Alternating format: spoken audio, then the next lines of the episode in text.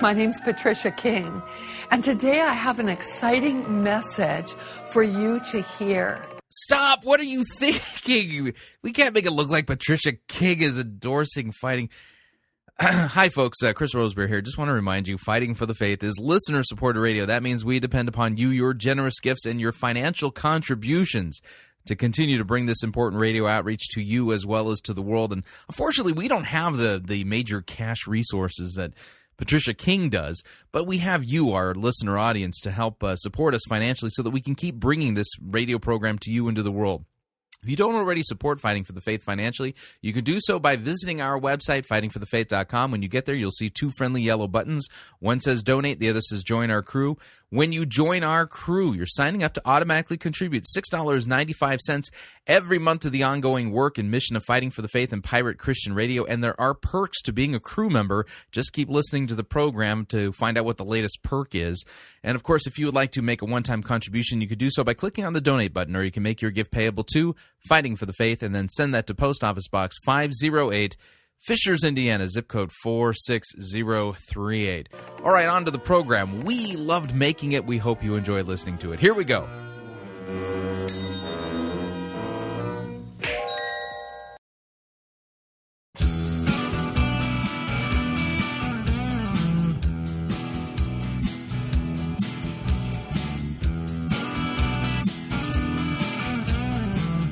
It's time for another edition of Fighting for the Faith, Tuesday, August 30th, 2011.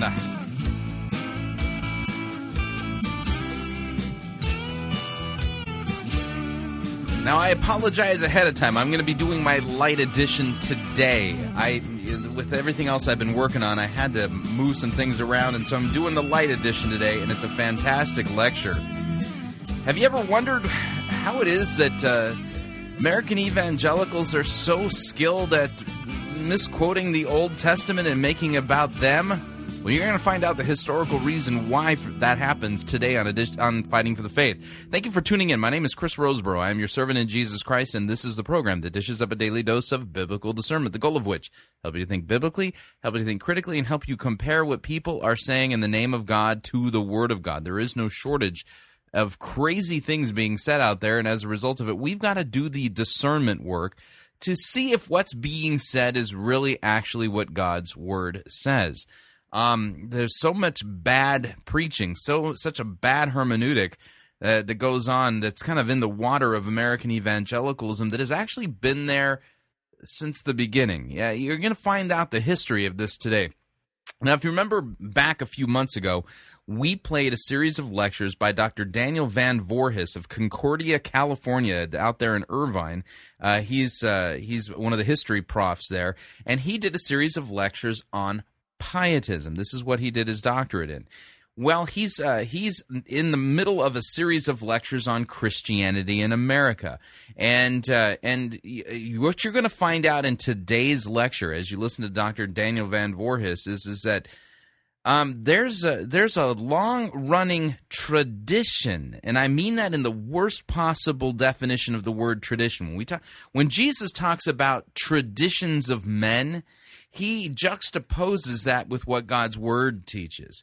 Well, there's a long-running tradition in American Christianity that goes all the way back to its beginning that has this weird hermeneutic that reads itself or reads our current political ideas into the Bible as if the Bible's about me, as if the Old Testament is about me. You're wondering, where did Stephen Furtick learn how to take the Sun Stand Still episode in the story of the book of Joshua and somehow turn that into something about you and me that we're supposed to be doing? Answer? Well, he learned it in the American Christianity that he grew up in, and unfortunately, that's not the correct way of handling God's Word. So what we're going to do today is we're going to be playing the first in a series of lectures on Christianity in America by Dr. Daniel Van Voorhis, and I guarantee this is going to be a little bit controversial and very thought-provoking. And I'm going to make this clear right up front.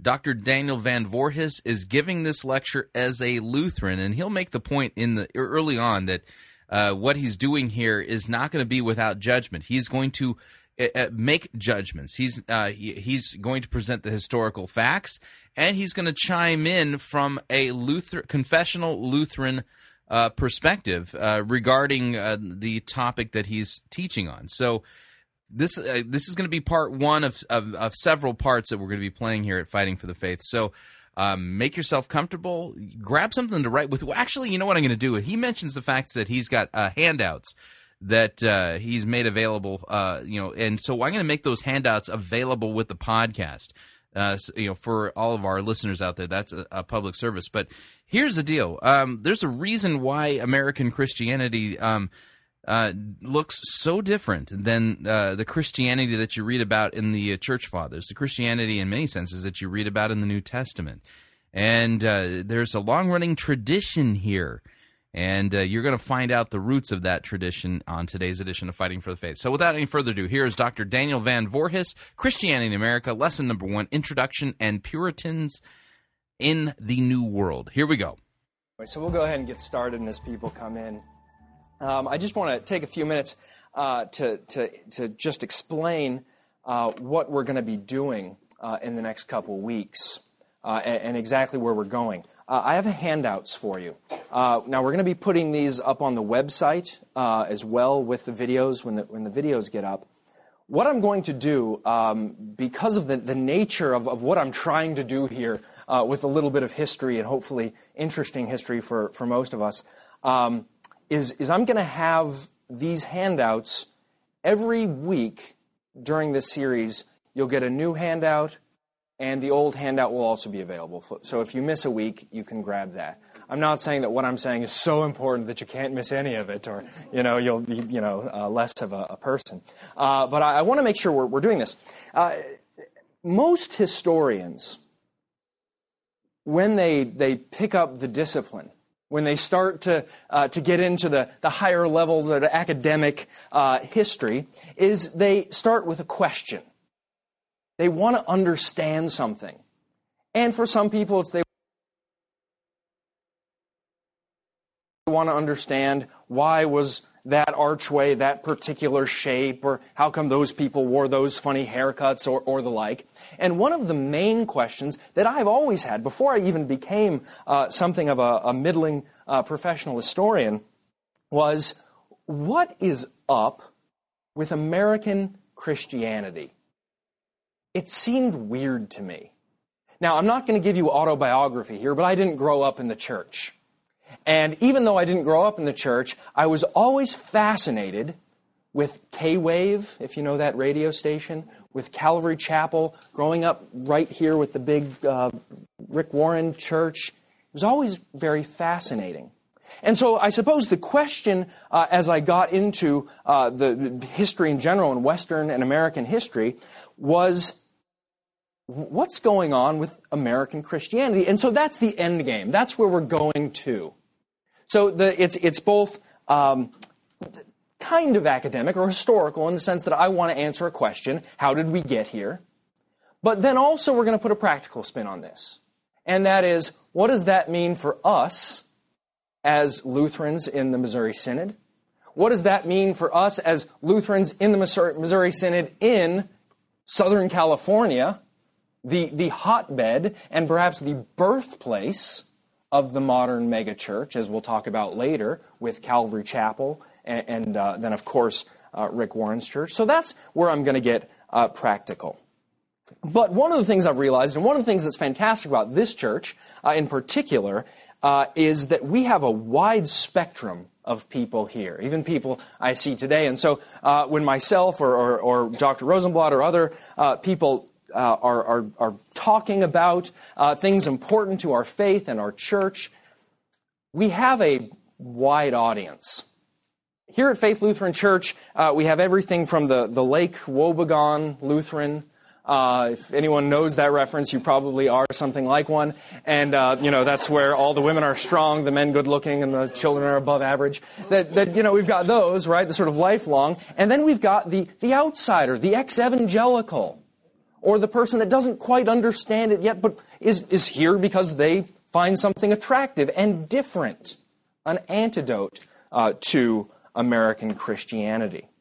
Now, let me tell you briefly the method as we'll go about these things. This is not going to be, despite the handouts and the little pencils, there are no quizzes, there are no term papers. If you want to start thinking about your grocery shopping later or the football game, that's fine. This is not going to be hardcore academic. But I am by training a historian. By trade, I'm a professor. But here at Faith Lutheran, I'm a layman. Now, the first and the third are going to converge. That is, I am a historian, but also a layman. Now, as a layman, as a Lutheran who holds to the Book of Concord, does that mean that I can't be objective, or that we can't be objective looking at the history of the Church and Lutheranism? No. Of course we can be objective. We don't have these presuppositions that don't allow us to look at history or any facts with objectivity. And the second question is, well, does that mean if I'm going to be objective, is this going to be sort of judgment-free history? Am I just going to report the facts and only the facts and say, then this man named so-and-so started this one church, and hey, I'm not going to judge, it's just what he did. No, I'm going to judge. I enjoy it. It's fun. You should try it from time to time. Now, let me tell you, this judgment should be based on fact, okay? Don't walk around saying, hey, just whatever, and don't walk around saying, oh, Lady Gaga, I'm going to get you. You want to make sure that it's based on fact. So we're going to learn the facts, and then I'm going to judge. And you here can agree with me or disagree with me, and you there, you probably, well, I don't know. You can probably find my email somewhere on the web, and I got some of those with the last lessons. So, here at Faith, I'm going to be adding on to these talks at the end, what does this mean for Faith Lutheran Church today? So please be thinking of questions, because as Dr. Rosenblatt has taught me, both at college and here, one of the best ways we can get the most out of this is for you guys to help guide me where we're going. What do you guys want to hear about? And I'll give you the basic background.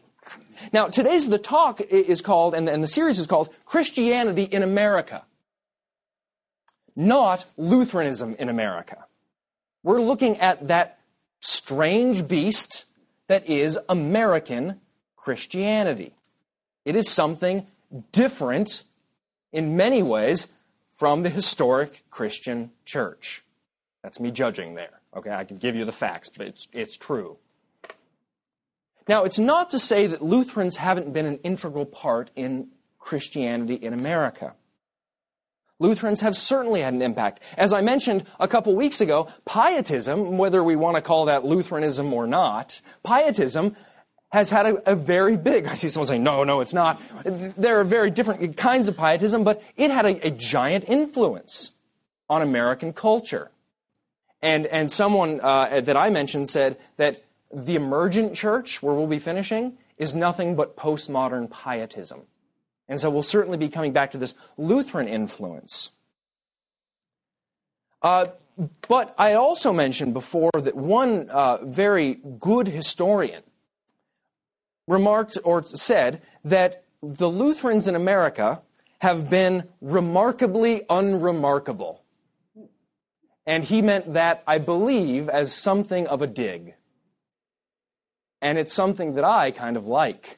We are remarkably unremarkable. Now, that I don't think is necessarily a condemnation. We have a doctrine of two kingdoms, we have a theology of the cross, and this sometimes makes us unnoticeable, not that spectacular. These doctrines do not make us passive or quietist, but sometimes Lutherans tend to be the last to congratulate themselves, and that's not a bad thing. It must also be noted, as we get into this, just giving you the background of the Lutheran part of American Christianity, is that Lutherans are not in the minority at all. Now, this could get me in all sorts of trouble, but depending on how we want to classify religious bodies in America, We got to play with the classifications. The Lutheran Church Missouri Synod is the largest confessional Protestant body in America. The largest confessional Protestant body.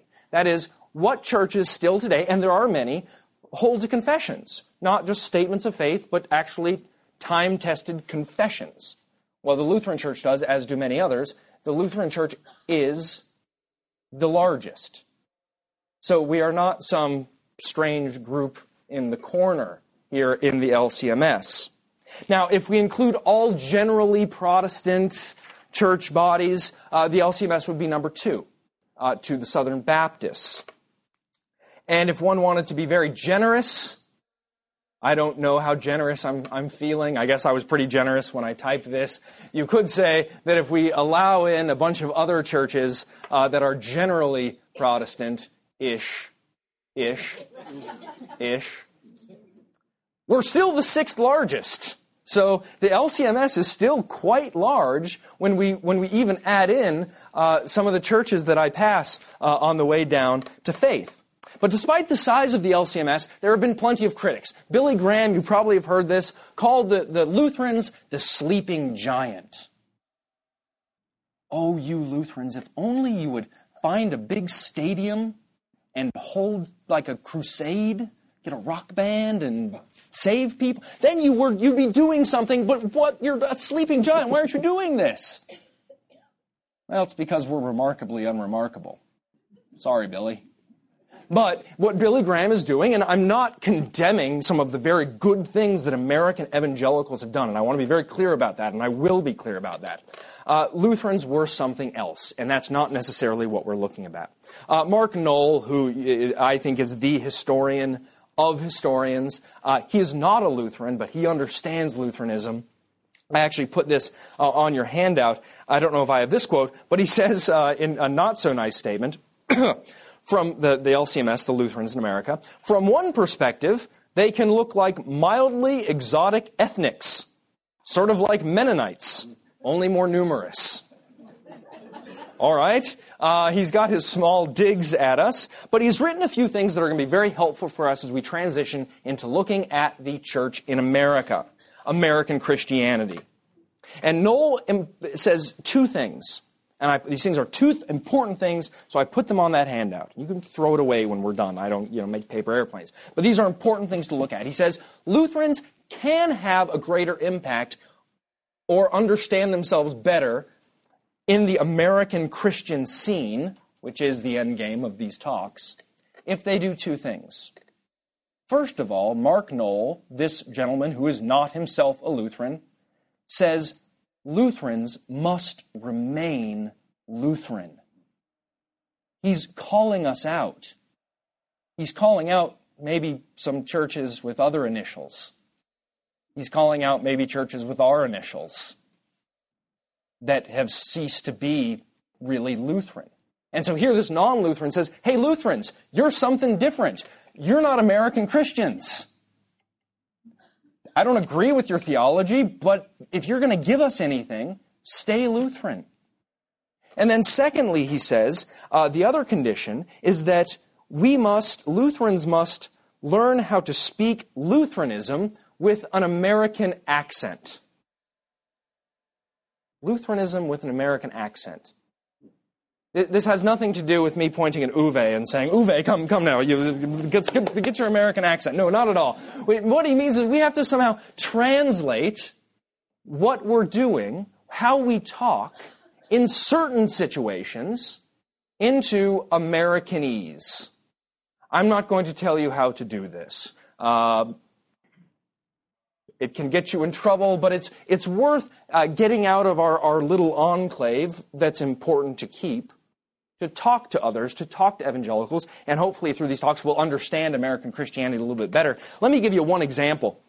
There's a term that I think Lutherans are, that we don't use very often, and sometimes for good reason, and that is born again. For those of you that were alive in the 70s, I had a couple months there. If you were alive in the 70s, you remember what Jimmy Carter, right? This was a big thing, being born again. That became the phrase. And so many confessional groups, we sort of backed off that born again talk.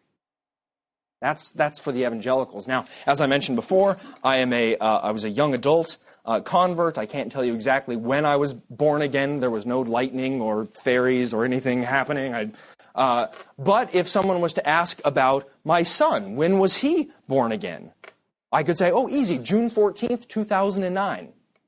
Now, I don't know if that's going to go over very well with the evangelical, but we can use the same language. And so that's what Mark Noll means by translating, by speaking Lutheranism with an American accent. But here's the problem, and historically, this is what's happened to Lutherans who have engaged just a little too much with American culture. Speaking with a Lutheran accent, the accent goes away, and we soon have an American theology. We're no longer translating American Lutheranism into American accent, but we're embracing American theology. And Noll once again states that towards the end of the 20th century, what happened to the Lutherans? He says, unfortunately now, Lutherans may have their eccentricities, but they are on the whole quite ordinarily American. And I think that's a condemnation. And as we look at the American church over these next few weeks. So this is the struggle that we're going to be looking at through the lens of American history. Lutherans as something different, in a good sense. Let me just give you a few more quotes from other historians because I think they'll help frame our minds. We are told, once again, this is Mark Noll, not a Lutheran. He says, Lutherans are in a position to teach a much sounder view of the past. This is this little section where he praises Lutheran historians. And so, of course, I want to, tell you guys to read those books.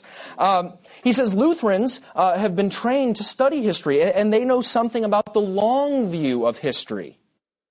And therefore, the Lutherans should be insulated against the instability of innovation and the overconfidence of ignorance. Many of America's most energetic Christian leaders have cried virtually with the exact same words together, I have found something new. You must accept this or be lost.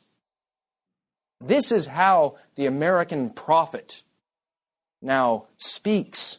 Against this lust for novelty, the Lutheran sense of history stands as a sober witness. So that's something that the Lutheran Church historically can offer. In place of well-conceived and deliberate confessions, Americans prefer hastily constructed statements of faith or simply rely on conventional wisdom. So, what has all of this been? A very long prologue. I apologize. It's been a very long prologue to explain to you as clear as possible why we are looking at what we are looking at. And why I think this is important and not just some sort of, eccentric professor talking mumbo-jumbo. And it might seem like that in just a few minutes, so hold on tight. And so, in a very simple manner, I'm going to take you on a brisk tour of American Christianity. From the Puritans to the Mega and the Emergent Church, as I said, this will not be judgment-free. As a historian, but also a confessing Lutheran, I will be doing what my training has taught me to do. To be a professor, to listen, to read, to judge, and then to speak. So today what I want to do, very briefly, is I want to tie in those last sections where we talked about the Reformation, the 16th century, pietism. I want to tie that into where we're going now. There's a connection.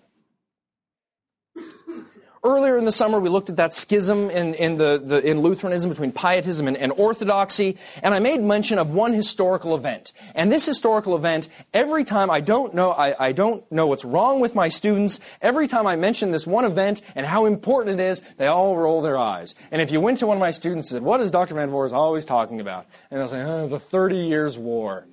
All everyone wants to know is the 30 Years' War. I say that's because it's so important. It's like the most important war ever. I know there are no Nazis or bombs or whatever, but it's really, really important. Sometimes I'll just tell them there are Nazis, so they'll listen to me for a bit.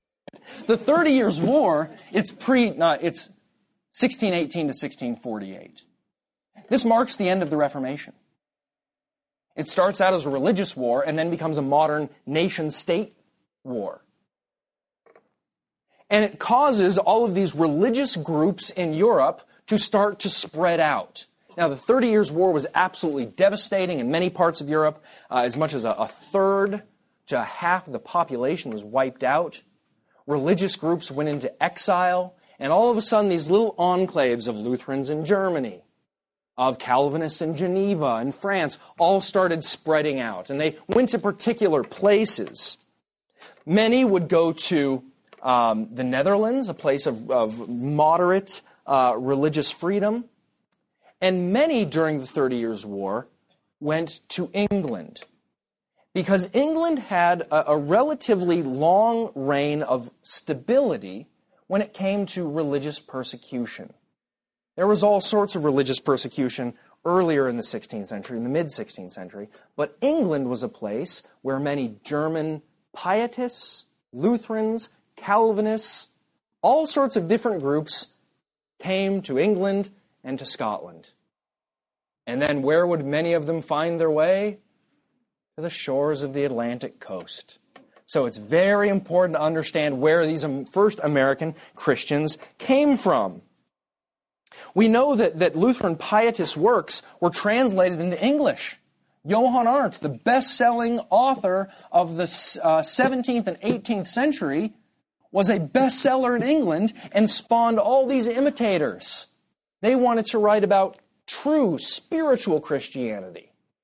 And they found welcome cousins in the English Puritans. And so this movement would come to America, where in the crucible of a vast new country with harsh conditions and eccentric leaders would create a type of Christianity, a conglomeration of pietism, separatism, and individualism that is still evident to anyone who looks at the Christian church in America today.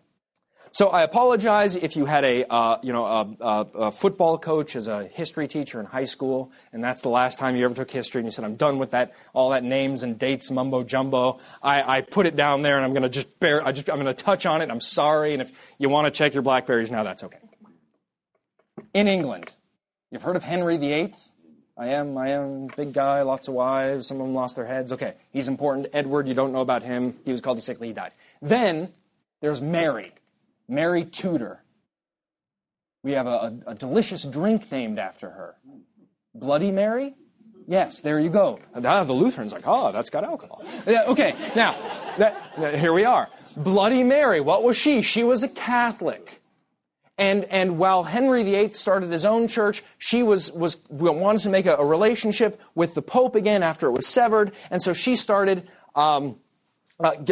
murdering, killing anyone with Protestant affinities. And so, if you were a Protestant, what did you do if you lived in England? You lost your head, or you left. You went somewhere else. England was not the place to be.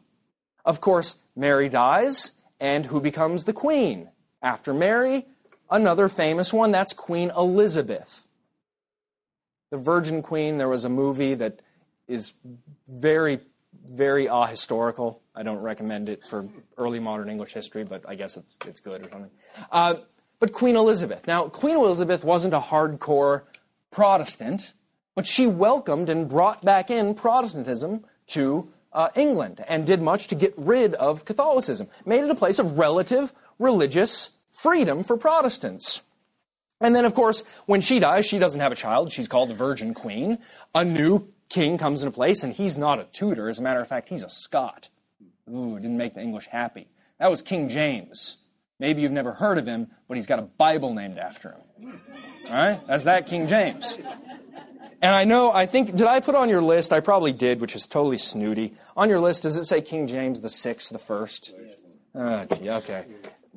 In Scotland, there had already been 5 King James, and so when he became king, they're like, he's the sixth James. And in England, they're like, we've never had a James. He's the first James. And so that's how you can... He's the sixth and the first. And if you're in Scotland or England, you can tell the difference between English and Scots by their level of drunkenness, how nice they are, but also whether they call him James the First or the Sixth. I shouldn't have, I'm sorry. Nevertheless, James himself, too, had an affinity for Protestants. And so we have from Queen Elizabeth all the way through King James, and I put the dates on there, we have a period of religious toleration, or at least Protestant toleration.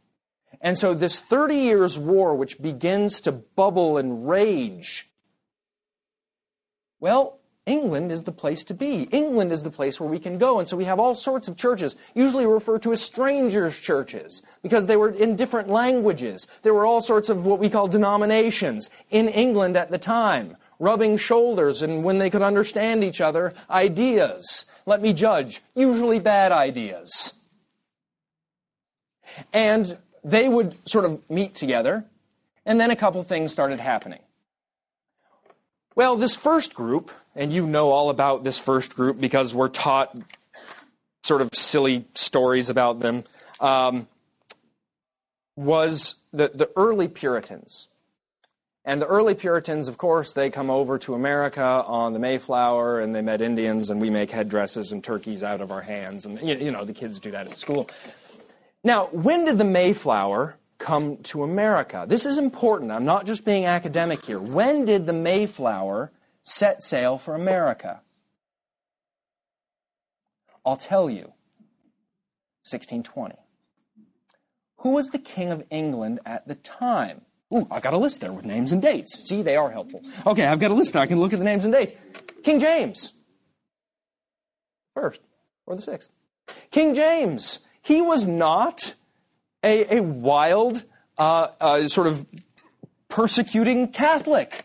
He was relatively open. But these first Puritans, the ones we all have to learn about in the fourth grade and making corn and the like, they were really separatists. They were the true Puritans who said, yeah, King James, this isn't, I mean, thanks for being Protestant, but really you're not as pure as us. See you later. And so that begins the beginning of this separatist, individualist, Puritan America. 1620. And so we'll talk about that. Now, the other group that we want to understand as we get towards where we're going, and just the four characters I want you to know, and I think the more important characters came over in 1630. Who's the king in 1630? Charles. Charles himself was a Catholic, and he persecuted Protestants and was such a pain in the side that eventually he got his head cut off. And that leads to Oliver Cromwell taking over, and then Oliver Cromwell's son, he messes things up, and then another guy. But Charles is a Catholic. And so it makes sense that if you're a Protestant in 1630, you're going to take off, just like you took off when Mary was around. And so this group, this second wave that came over in 1630, they were not as wildly separatist, hey, you're just not as good as... No, they had real reason to get out of there.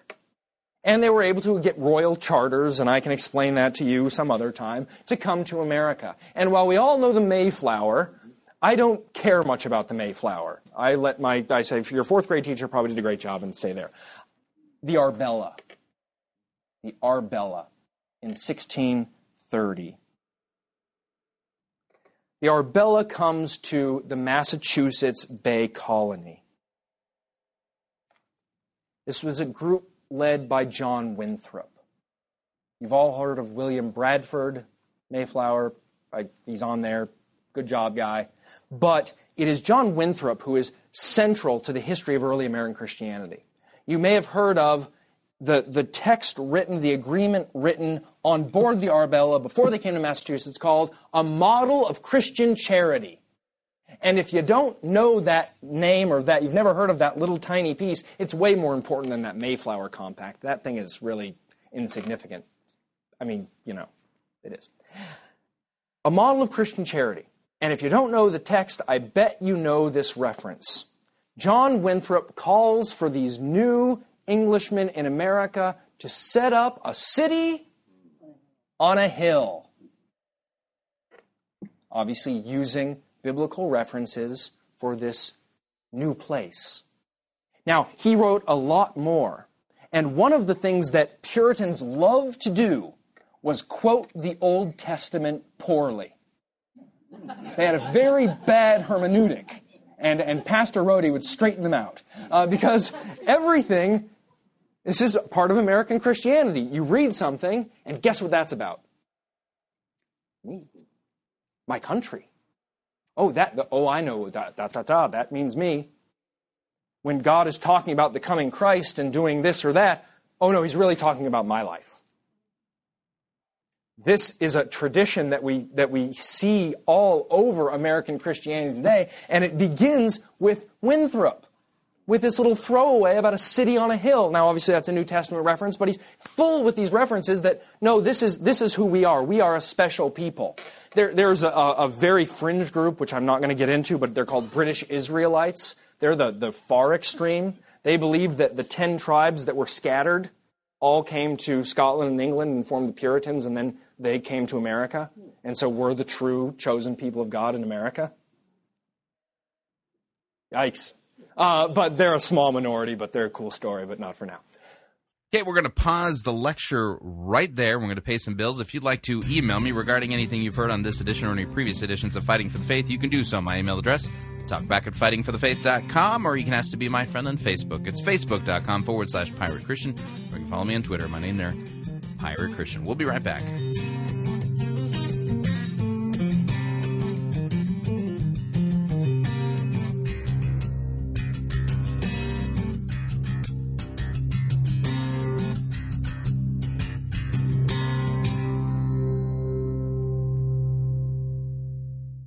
Unless your righteousness surpasses that of Rick Warren, you cannot be saved.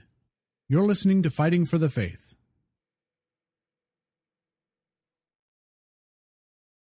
It's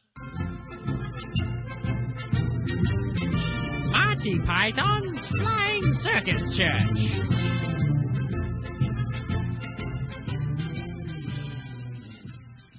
Hey, do you want to feel holier than thou? Try Bible Thirst, homemade drinks for people who need gratuitous amounts of piety, with all new flavors like prosperity, instant abundance. It's like adding your bank account to an electrical storm. Sound the alarm. You're going to be uncomfortably holy. What's that? You want manna? Well, how about super manna? Made with lightning. Real lightning. Preaching. You'll be good at it. It's a holy drink for men. Clergy. These aren't your pastor's puns. They are righteous puns. Piety puns. Sinner, saint, prayers lights, cross lights, power lights, more lights than your body has room for. You'll be so holy, Mother Teresa will be like, slow down. And you'll be like, no! And roundhouse kick her in the face with your Bible pants. You have so much holiness. Just praying all the time. Power praying, power preaching, power praising, power fasting, power meditating, power laughing, power responding, Chester. You have so much Chester. Just like Esau. Give prosperity to babies, they'll be holy too. Make your babies run abnormally fast. They'll be as fast as Elijah. People watch them running and think they're Elijah. They'll race as fast as Elijah. In a race with the actual Elijah. And it'll be a time they get deported back to Israel. Hey, go with the sure thing. Don't gabble on your afterlife. Jesus. Try Bible Thirst. The energy that will make you holy.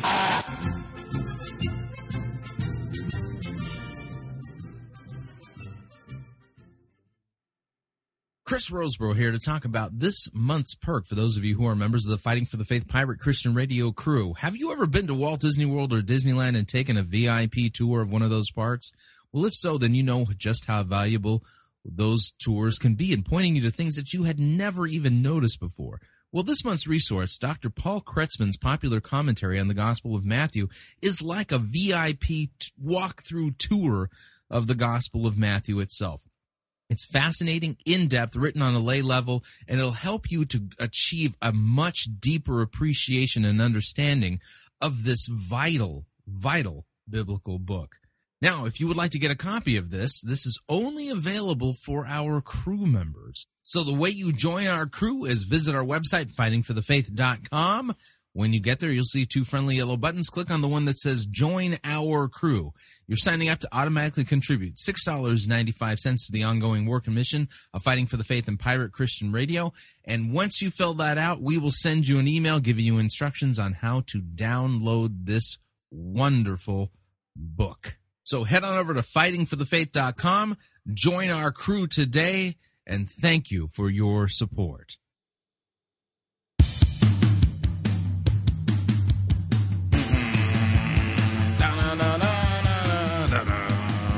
This is an interesting lecture, by the way.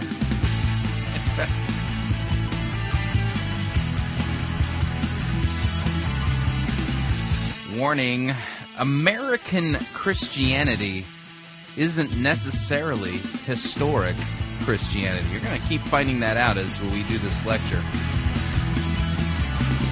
Just a reminder, Fighting for the Faith is listener-supported radio. That means we depend upon you, your generous gifts, financial contributions, in order to continue to bring Fighting for the Faith to you and to the world. If you don't already support this important radio outreach, we truly could use your help. Visit our website, fightingforthefaith.com. When you get there, you will see two friendly yellow buttons. One says donate, the other says join our crew.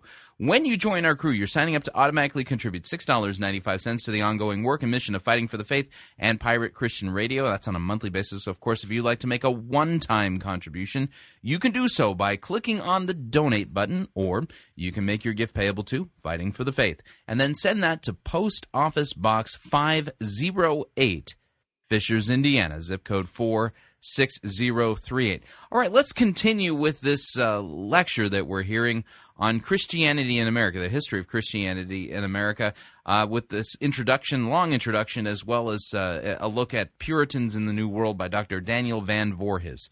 Here we go. Here's part two. So, this is how American Christianity begins, with fleeing, either for good reason or for not so good reason, to set up a pure church, a real church, a spiritual church, because we're guided by God. And how are we going to know, right? We want to know this, right? We want to know if what we're doing is right. And so what does Paul say? That what do we seek? Signs and miracles. Or was that Jesus? Pastor Rhodey, help me. Jesus. Okay, thank you. They're both very important in the New Testament. Jesus is more important. That's why I'm not a pastor. Okay, so thank you. That we want miracles, we want signs, right? And so this is what Winthrop wanted. He said, how are we going to know if we truly are the blessed people in the city on a hill? Well, if this country does well, if this country grows, if our economy booms, then obviously God is blessing us. Now, they didn't necessarily take into account the just simple things like raw materials and space. And so, as you probably know, America did quite well for itself until, like, last week or so, and things started to go downhill. But things went well. And so what was that a sign to the Puritans? That was a sign and a wonder that they were the chosen people of God. How do you know American Christianity is the right kind of Christianity? Because America works so well. Now, I'm a big fan of America. I'm a big fan of the West. But here, there's a problem when we get our nationalism tied up with our theology. Let me tell you one thing that's not going to happen as I start to descend towards the landing strip. Let me tell you something that's not going to happen. I'm talking about Christianity in America and American Christianity, and if you're excited for this, I'm sorry. I am not going to be talking about politics hardly at all. One, I don't think it's fitting for where we are, but also because I don't want to follow the example, and we're going to be looking at Americans in politics, but I won't be commentating. I won't be giving a commentary on it. Because one of the things that I believe to be wrong with American Christianity is what C.S. Lewis pointed out last century. He said that Christians break the third commandment. For us, that's the second commandment. He had the wrong numbering. We break that commandment, taking the Lord's name in vain, that we break that commandment more than we think we do. And he's pointing right at American Christian prophet/preachers. Now, Pastor Rohde, or I'm sure our students, our young people in catechism, could tell us all about taking the Lord's name in vain and exactly what that means, right? Because they're the women are strong, the men are good looking, and the children are above average. So they could explain to you what the Lord's name in vain is. And certainly, that it has a whole number of things. But what C.S. Lewis is saying is that American Christianity and various Christian leaders break that all the time. Because what is taking the Lord's name in vain? When you talk where God hasn't spoken. All you have to do, don't stay at home on Sunday. You should come to church. But if you are at home, you're sick or something, turn on the TV and watch the television pastors.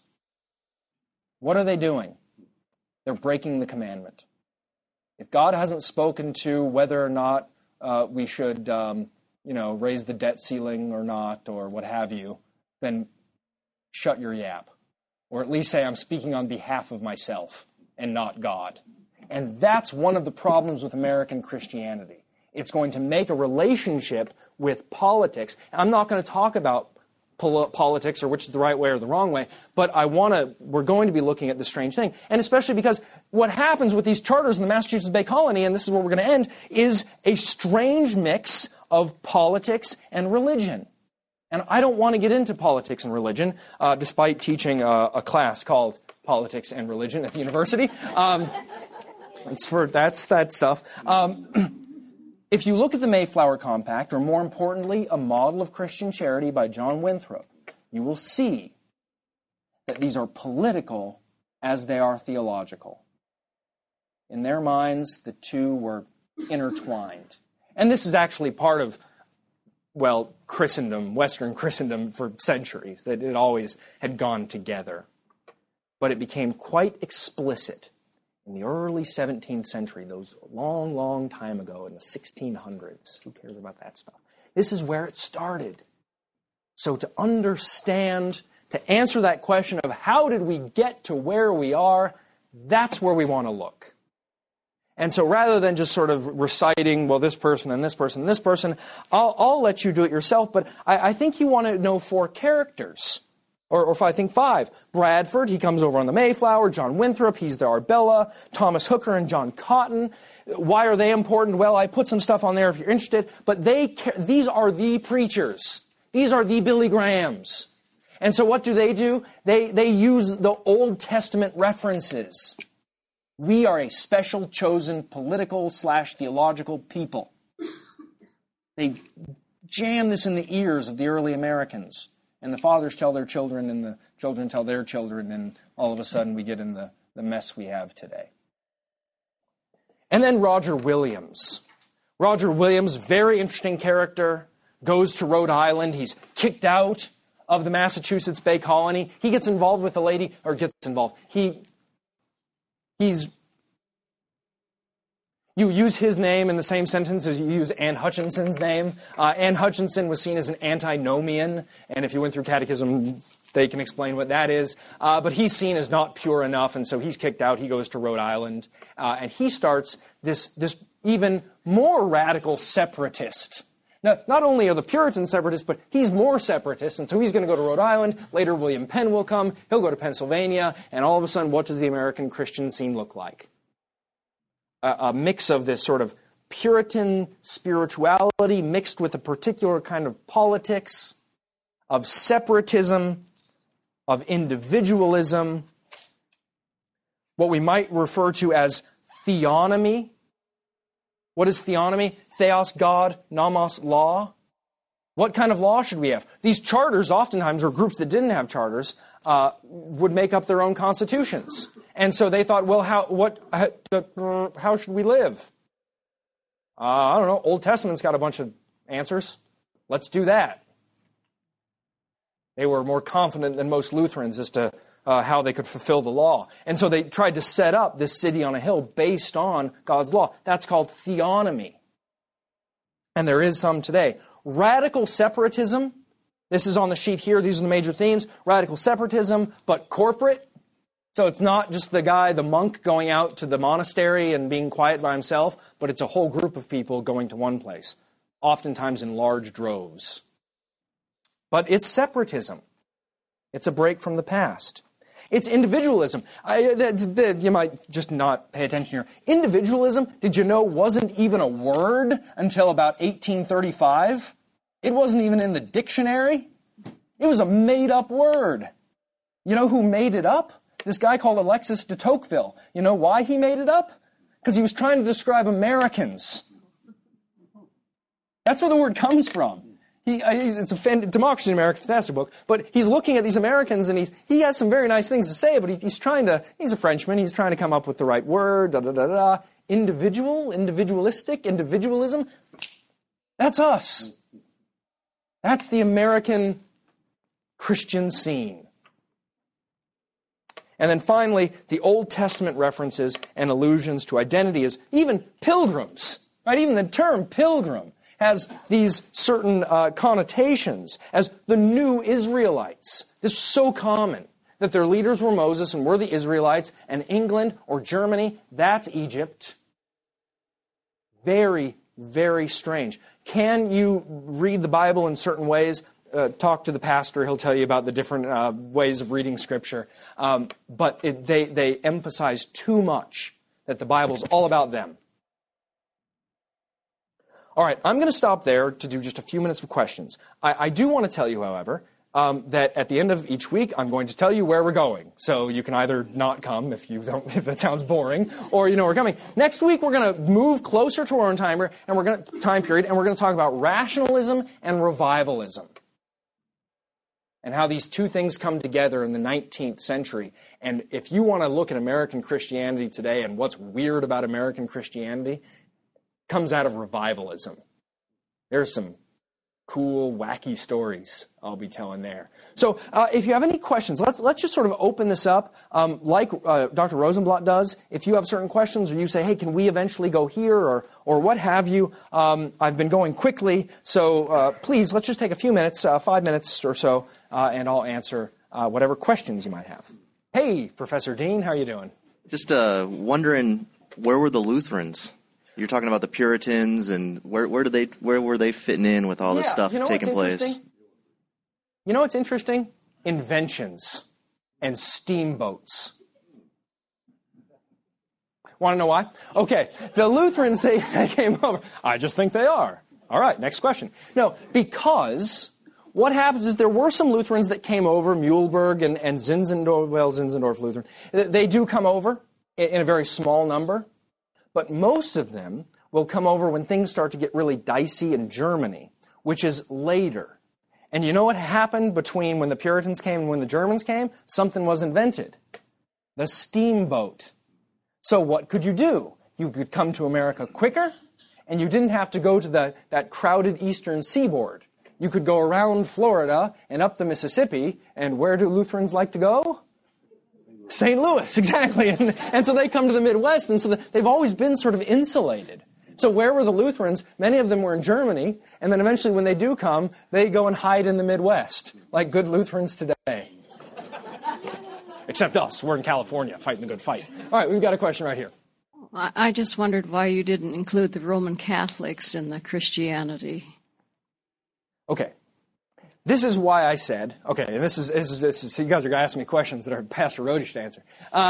This is why I said we're the largest confessional Protestant body. We're the largest confessional Protestant body.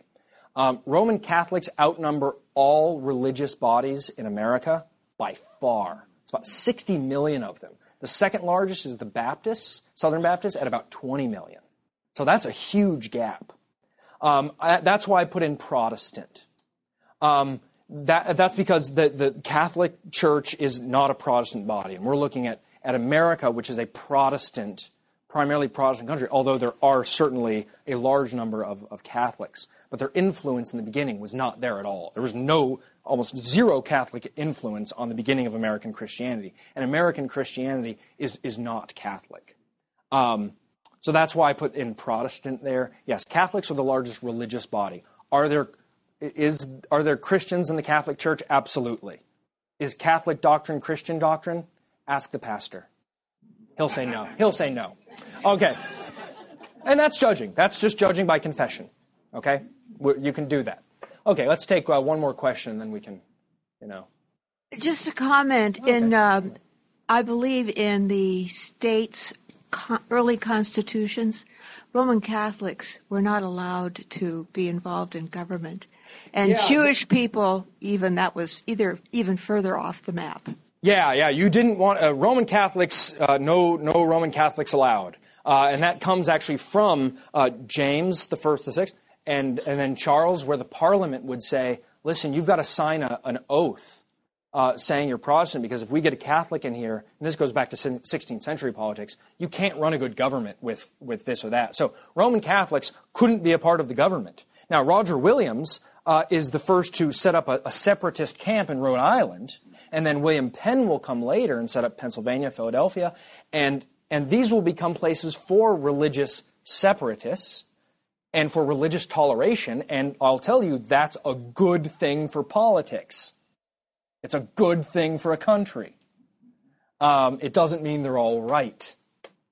But politically, we had something right there. But in the beginning, there is no Roman Catholic influence. And so here you're right. Today there's 60 million of them, but American Christianity is a strange conglomeration of Protestantism, Puritanism, and Pietism. And what I'm going to do in the next few weeks is, hopefully, with some sort of clarity, draw all of these together so we can say, where are we now and how did we get here? And how are we as Lutherans in Capistrano Beach different? And what kind of word might we have to say in our community? That's today, and I'll see you next Sunday. Have a good day. Well, there you go. Great lecture. Very thought-provoking, very interesting. Yeah, guys like Stephen Furtick and others who... and, Mark Batterson and others who seem to think that you can read your own story into the Old Testament. Well, they've got a historical tradition that they can fall back on. The problem is that that tradition doesn't go back to the beginning of Christianity. It goes back to a particular set of people who were separatist and individualistic in their approach to the Bible. Interesting historical note. It explains much, don't you think? That's one of the reasons why when you challenge some of these guys and go, you can't read the Bible that way, they look at you like, what are you talking about? I mean, every preacher I've ever listened to growing up read the Bible that way. What do you mean I can't read the Bible that way? I'm just doing what was modeled for me to do. Right. And that's kind of the problem, don't you think? All right, just a reminder, Fighting for the Faith is listener-supported radio. Visit our website, click on one of the friendly yellow buttons. We truly do need your financial support to continue to bring this important radio outreach to you and to the world. So what'd you think? I'd love to get your feedback. If you would like to email me, you can. My email address, talkback@fightingforthefaith.com. Or you can ask to be my friend on Facebook. It's facebook.com/Pirate Christian. You can follow me on Twitter. My name there, Pirate Christian. Till tomorrow, may God richly bless you in the grace and mercy won by Jesus Christ and his vicarious death on the cross for all of your sins. Amen.